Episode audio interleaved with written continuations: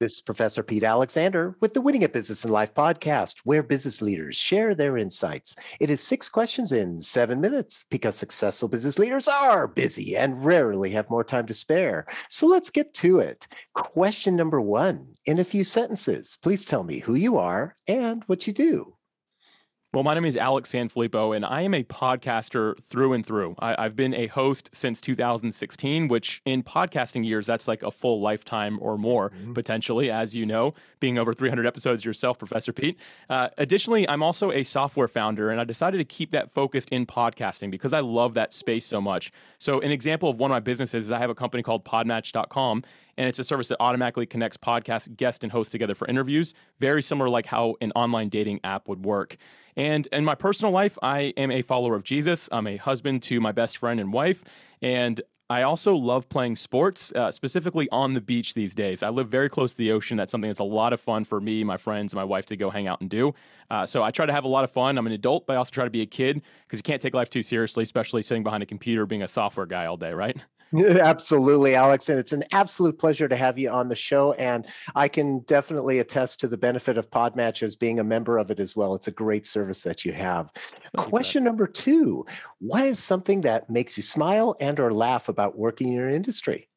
So I'll share both sides of it. First off, something that makes me smile is just how supportive the podcasting industry is. When I first got into it, I came from an aerospace background, which was a great industry, but it was very, very competitive. And it was like always like cutthroat and things like that. When I got into podcasting, everyone just wanted to help each other. They were so kind. And I find that even more when I got into the actual software side of things. Like other software providers in podcasting want to help each other. And that makes me smile.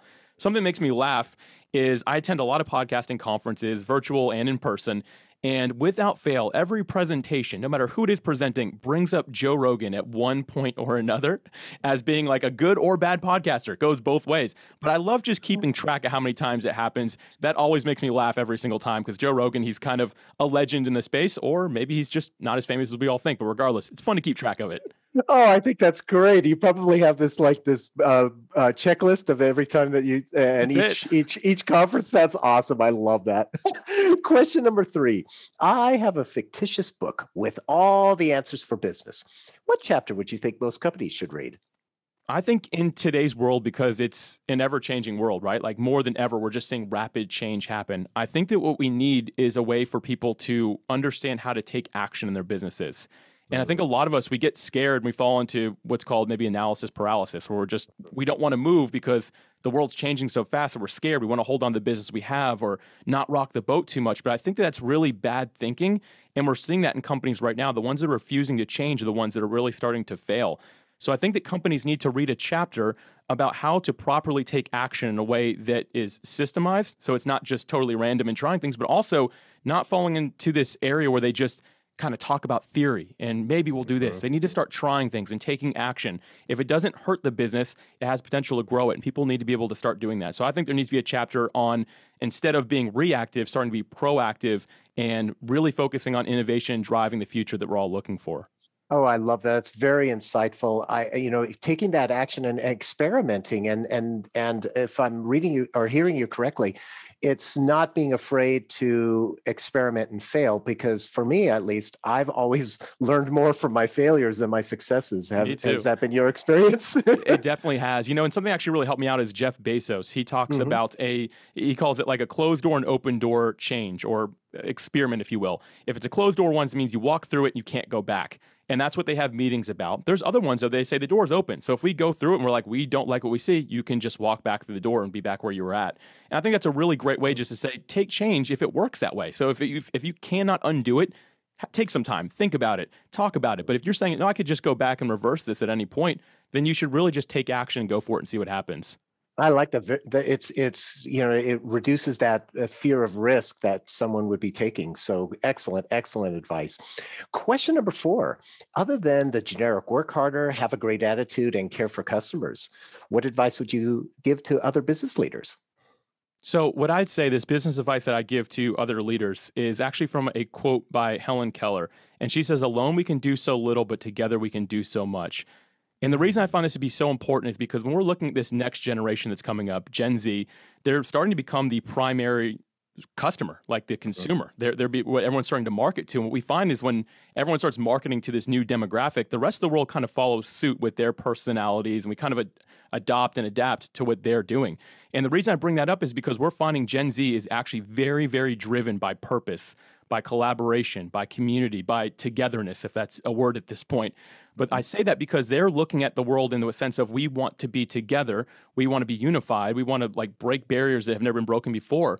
And a lot of companies are more so focused on supplying that a solution to that one customer or just helping that one person out, which can be good, but at the same time, it can really harm us when we're not thinking about how we can drive things through community. And now a lot of businesses might say, well, I'm business to business. But at the end of the day, we're all human to human. We're H to H, not B to B. And as long as you can find a way to bring people together on, around what you're doing, you're going to find this next generation will be much more interested in working with you because I can see that, you know what, this is affecting my community, what I care about. It makes me part of something bigger than just myself. So I think it's really important we all start thinking again about this Helen Keller quote alone we can do so little, together we can do so much. If we want our businesses to grow in the future, I think we need to be focused more on how can we make this something together and more collaborative. So my mm. advice with that would just be set up an initiative within your company to see how you can get involved in serving the community, even if it has nothing to do with your business, or find a way that you can bring people together and actually make sure that you're listening to those clients and finding out ways that you can be involved in their lives and the lives of the people that they care about. Mm, I love that. And if you go to the effort of doing that, I can imagine that the community that you build is going to be customers that are more loyal. They are going to be supportive of you if you've got any issues with the business. You know, the goodwill that is created by what you're recommending can be just absolutely amazing. And, and so I think that that's wonderful. And has that been something that you've experienced yourself? Yes, definitely. It, it really has. I, I, decided to really adopt this into my own business and make sure I have a community element of everything I'm doing. Even though sometimes podcasting can be individual, it's my show. I'm looking for my guests. But at the end of the day, we still want to find a way to bring people together. And by doing that, we've actually found that that is the strongest part of our company is actually the fact that we have that option. Now, not everyone engages in it, but some do. And the ones that do, they've really become the the loyal fans, the customers, the people that we are excited to wake up to talk to whenever we get that opportunity. Love it. Love it. Question number five What other business leader like yourself would you like to acknowledge and invite to be on my podcast? Yeah, I'm excited about this question. I actually want to, to call out Rob Fitzpatrick. Rob Fitzpatrick, he's actually the author of a book. He's author of a few books, but the one that I recently read that really impacted me is called The Mom Test and it's about how to ask questions that even your mom can't lie to you about. So it's like finding out if your business is a good idea. You know, if you ask your mom, "Hey, mom, I'm thinking about starting a business. Do you think this is a good idea?" She's going to say yes, even if it's a terrible idea.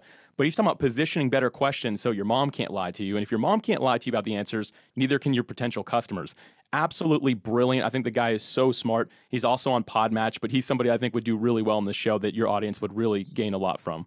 Oh, I love it. I look forward to connecting with him. And I think about that mom question. That's great. I, right. I'm, I'm, going to be thinking about that well after this uh, this interview. And our final question, question number six. Please tell me about your first job.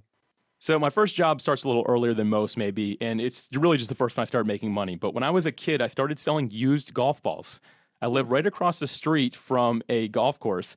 And I remember one day I was out there with some friends playing on the golf course, and by the water I saw a golf ball. And usually they're in the water, but I just picked it up. I was like looking at it, and a golfer rode by in a golf cart, and he stopped. He said, "Hey kid," he said, "What does that golf ball say on it?" And I like flipped it around. I'm like, "Pro V1," and he's like, "I'll give you three dollars for it."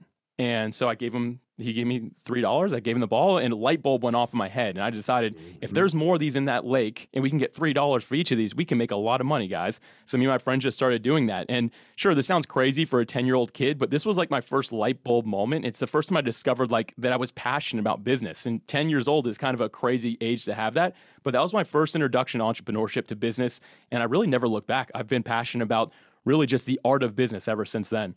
I love that story, and as a former golfer myself, I I would have paid you for for good balls too, because right. usually the ones that I found were the were the range balls and stuff. That's funny. I love it, love it. So, Alex, thank you so much for being on the show. How can people find you? Yeah, first off, honored to be here, Professor Pete. I really appreciate it. Love what you're doing with this show. The best place to find me is actually at my website, which is also the name of my podcast. It is Creating a Brand. So, creatingabrand.com. You can find everything I'm involved with there. You can listen to my podcast, and I'd love to connect with anybody who in your audience who would be interested. But at the end of the day, I recommend hanging with Professor Pete because this is a great show and doing some really cool things here. So, thank you again. Appreciate it. Well, and I appreciate those kind words. And this is Professor Pete Alexander with the Winning at Business and Life podcast. Get hundreds of amazing business insights from previous guest episodes on your favorite podcast app. Thanks for listening.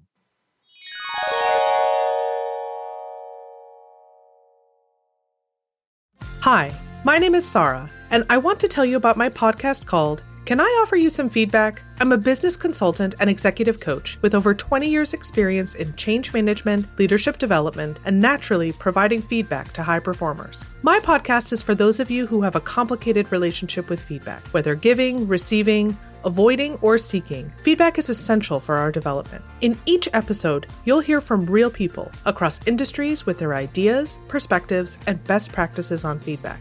I'll also be sharing business bites with you simple explanations of organizational tools, management techniques, and leadership philosophies that will help you and your businesses thrive. You can listen to Can I Offer You Some Feedback on your favorite podcast app or learn more at evergreenpodcasts.com.